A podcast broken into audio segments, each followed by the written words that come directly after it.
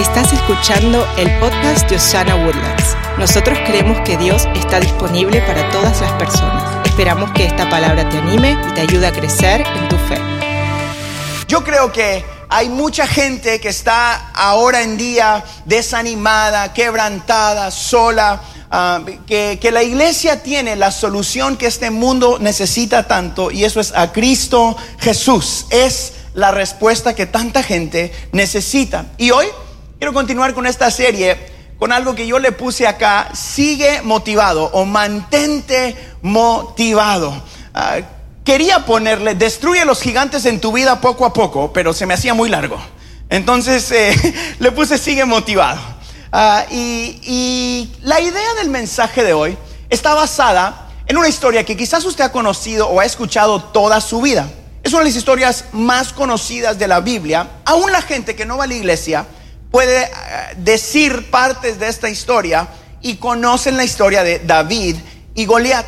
Todos conocen la historia donde David derrota al gigante, y se usa mucho como ejemplo en la vida. Pero hoy quiero mostrarle yo a usted algo que encontré esta semana nuevo para mí, y espero que sea nuevo para usted, y si no lo es, que le recuerde que Dios le ayuda a usted a derrotar los gigantes en su vida.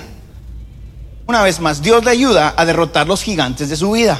Así que no vamos a permitir que los gigantes de la vida nos intimiden, que los gigantes de la vida nos roben la identidad de hijos e hijas de Dios. El día de hoy vamos a recordar que nos vamos a mantener motivados y firmes frente a los Goliat que existen en esta vida. Porque la realidad de que todos enfrentamos Goliats en nuestra vida. Ya no les decimos gigante y ya no se miran grandototes físicamente, pero se miran de otras maneras, y los hemos estado mirando durante esta serie. Quizás tu gigante se llama depresión, o tu gigante se llama ansiedad o pobreza, o la semana pasada miedo. Quizás el gigante que tienes enfrente se llama divorcio o quebranto. Llámalo como quieras, pero todos, absolutamente todos, en algún punto estamos frente de los gigantes de la vida.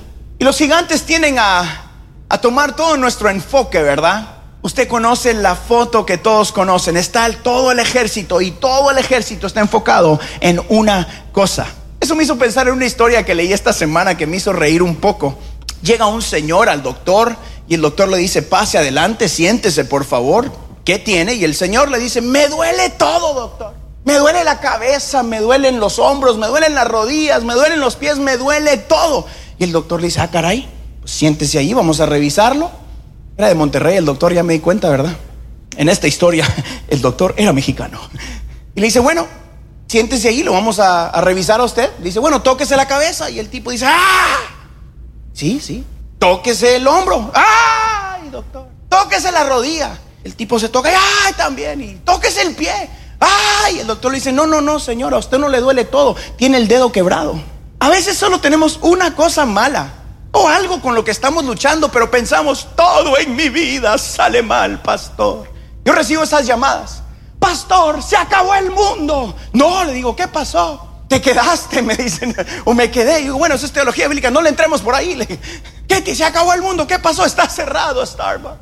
Pero tendemos a tener esos problemas en nuestra vida, ¿no? Esos que tienden a tomar toda tu atención, esos gigantes que parecen ser no derrotables. A todos nos ha sucedido esto.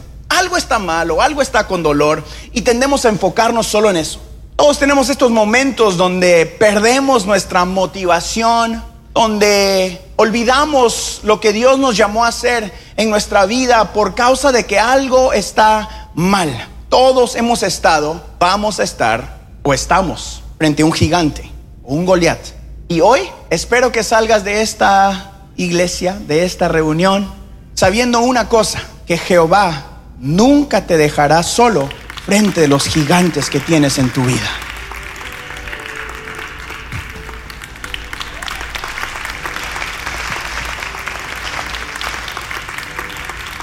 En la historia de David y Goliat nos damos cuenta de que muchos de esos soldados se les había olvidado quién eran, y aún peor, de quién eran.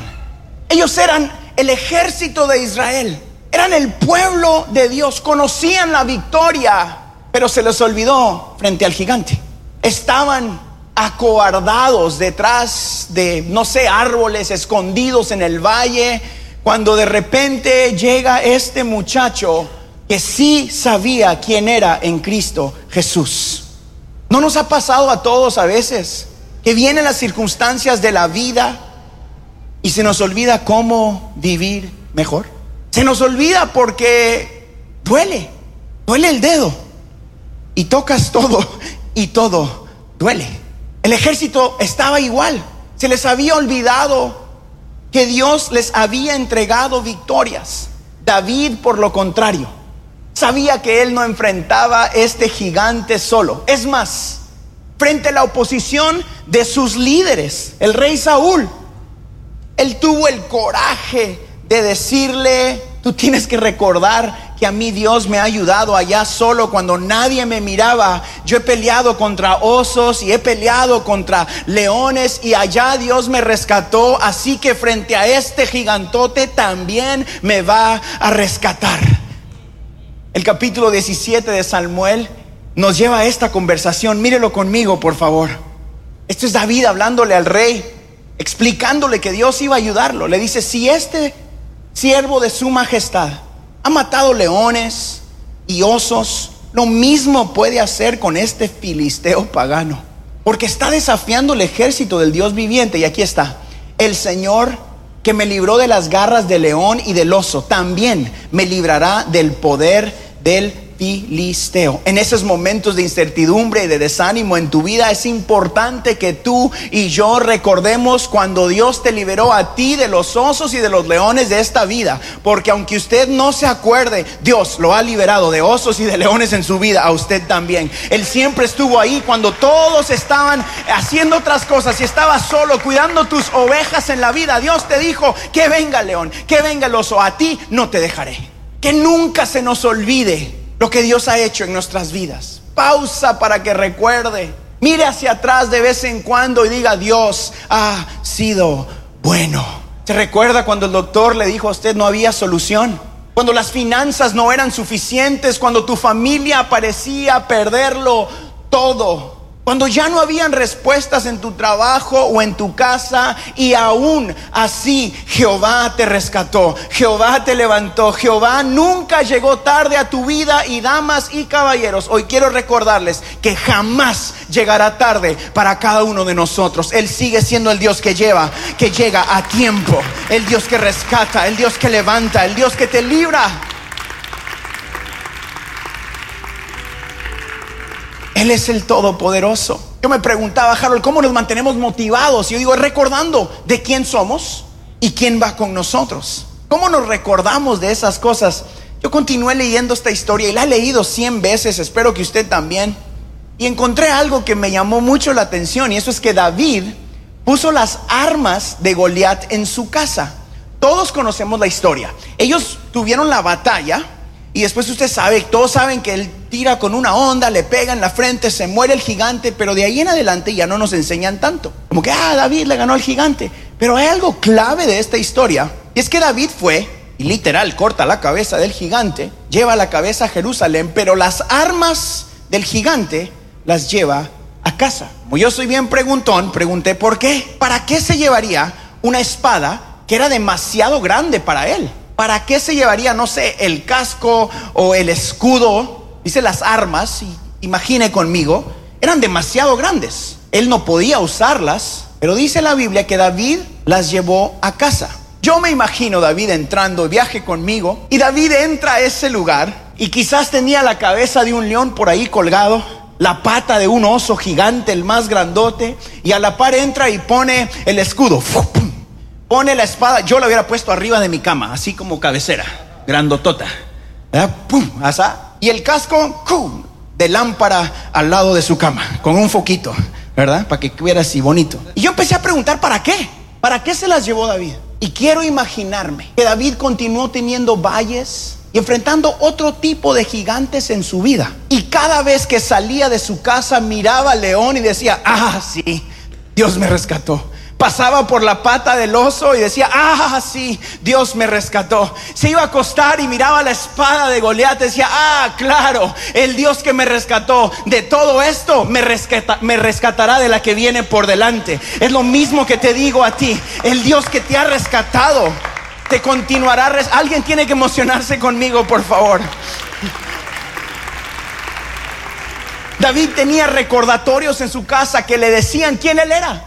Eres un guerrero, eres un mata gigantes, eres el que Dios ha ayudado una y otra vez. Le recordaban su historia con el león y con el oso y con el gigante. ¿Qué le estoy diciendo con esto, amigo, hermano? Familia de Oshana, es que todos tenemos un estante de trofeos en nuestras vidas. Tienes un estante en tu casa, tienes uno acá en tu mente y uno acá en tu corazón. Te estoy animando a que pongas trofeos en tu vida que te recuerden, Dios ha sido bueno, Él ha sido quien me rescata, Él ha sido el Dios que nunca me ha dejado. ¿Y qué va a causar eso? Es que cuando los momentos difíciles lleguen a tu vida, vas a poder ver al estante de tus trofeos y vas a poder decir, ah, yo sé en quién he confiado.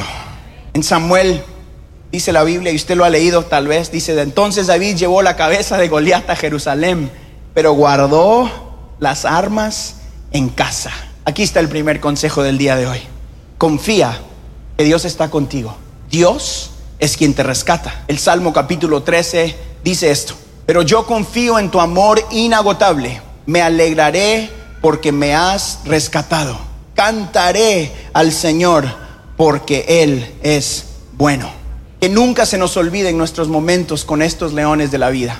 Que jamás se nos olviden los osos que nos atacaron en otros tiempos, especialmente cuando te enfrentes a los gigantes de tu vida.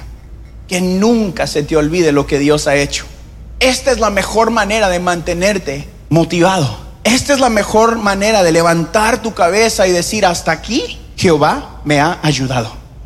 Puede que esté difícil, pero puedes ver hacia atrás y decir: no sé cómo llegué acá, pero sí sé por quién llegué acá, por el Todopoderoso. Que nunca se nos olvide lo que el Señor ha hecho en nuestras vidas. Yo me preguntaba durante esta semana, ¿qué me ha mantenido a mí motivado? Me da risa porque nuestro equipo, tenemos reuniones donde hablamos de las diferentes series y de lo que vamos a estar compartiendo después de que el Señor pone en mi corazón lo que vamos a compartir con ustedes. Y cuando escucharon este mensaje, yo dije: veníamos hablando de depresión, veníamos hablando de miedo, veníamos hablando de ansiedad. Es necesario que nuestra iglesia se recuerde que necesitamos mantenernos firmes y estar motivados. Todos me miraron y dijeron: Harold, ese no necesitas ayuda, ese eres tú, ¿verdad? Dale, para motivar, tú eres bueno, Harold. Y yo solo cuando escribí el mensaje me recordé y dije: ¿por qué? ¿Por qué me conectan a mí con motivación y con estar feliz y estar alegre? Y es que cuando has conocido la misericordia y has necesitado el perdón de Dios tantas veces, no tienes otra opción más que estar agradecido. Amén.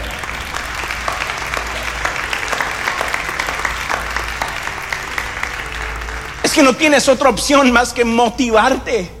Cada mañana cuando dices: hoy tengo nueva misericordia, porque sabes que la necesitas. Cuando has recibido sanidad, confías en el Dios de sanidad.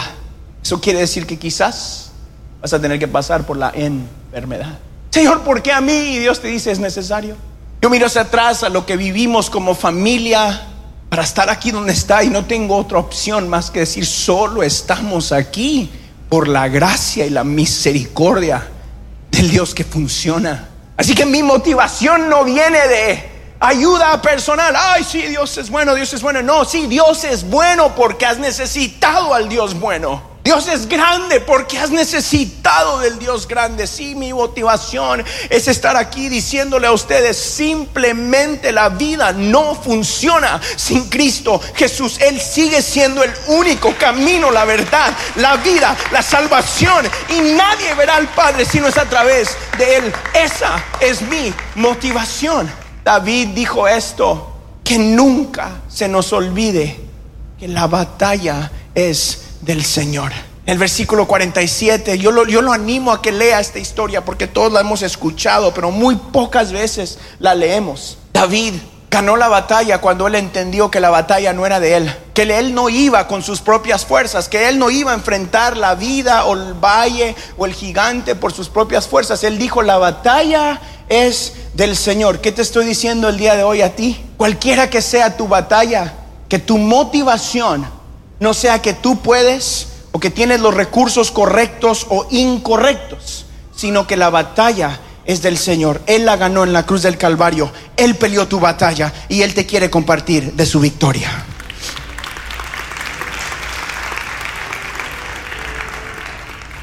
Romanos en el capítulo 13 dice esto.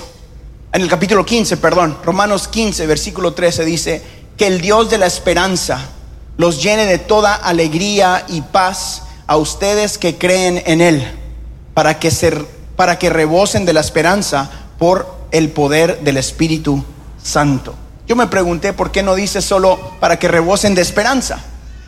¿Por qué necesitaríamos el poder del Espíritu Santo para recibir una esperanza que viene de parte de Dios? Eso es que hay momentos en nuestra vida donde no es natural sentirte lleno de esperanza. ¿No le ha pasado a usted? Yo sé que a mí me ha pasado, donde yo digo: bueno, aquí tiene que ser Dios o Dios, porque yo no puedo. Donde todo parece ir a lo contrario a lo que yo esperaba, pero por alguna razón tienes esa paz en tu corazón, donde sabes que todo va a estar correctamente bien en las manos del Dios Todopoderoso. Esa es la esperanza de la que le estoy hablando yo. Una esperanza que solamente viene de parte del cielo a través del Espíritu Santo. Y no podemos tener esa esperanza si no hemos entregado nuestra vida a Cristo. No podemos tener esta paz, este coraje, esta motivación o estas ganas de vivir si no tenemos a Cristo en nuestro corazón. Porque la única manera de vivir lleno de paz, lleno de esperanza y lleno de sabiduría aquí en esta tierra para pelear contra esos gigantes de la manera correcta es a través de Cristo Jesús. Acá en esta iglesia, mientras el Señor me permita a mí pastorear, usted va a escuchar esto. No hay otro camino que le ayude a usted a vivir la vida mejor, a mantenerse motivado y a llegar a la salvación eterna, si no es Cristo Jesús. No tiene que ver con un hombre o con una religión, tiene que ver con Cristo Jesús.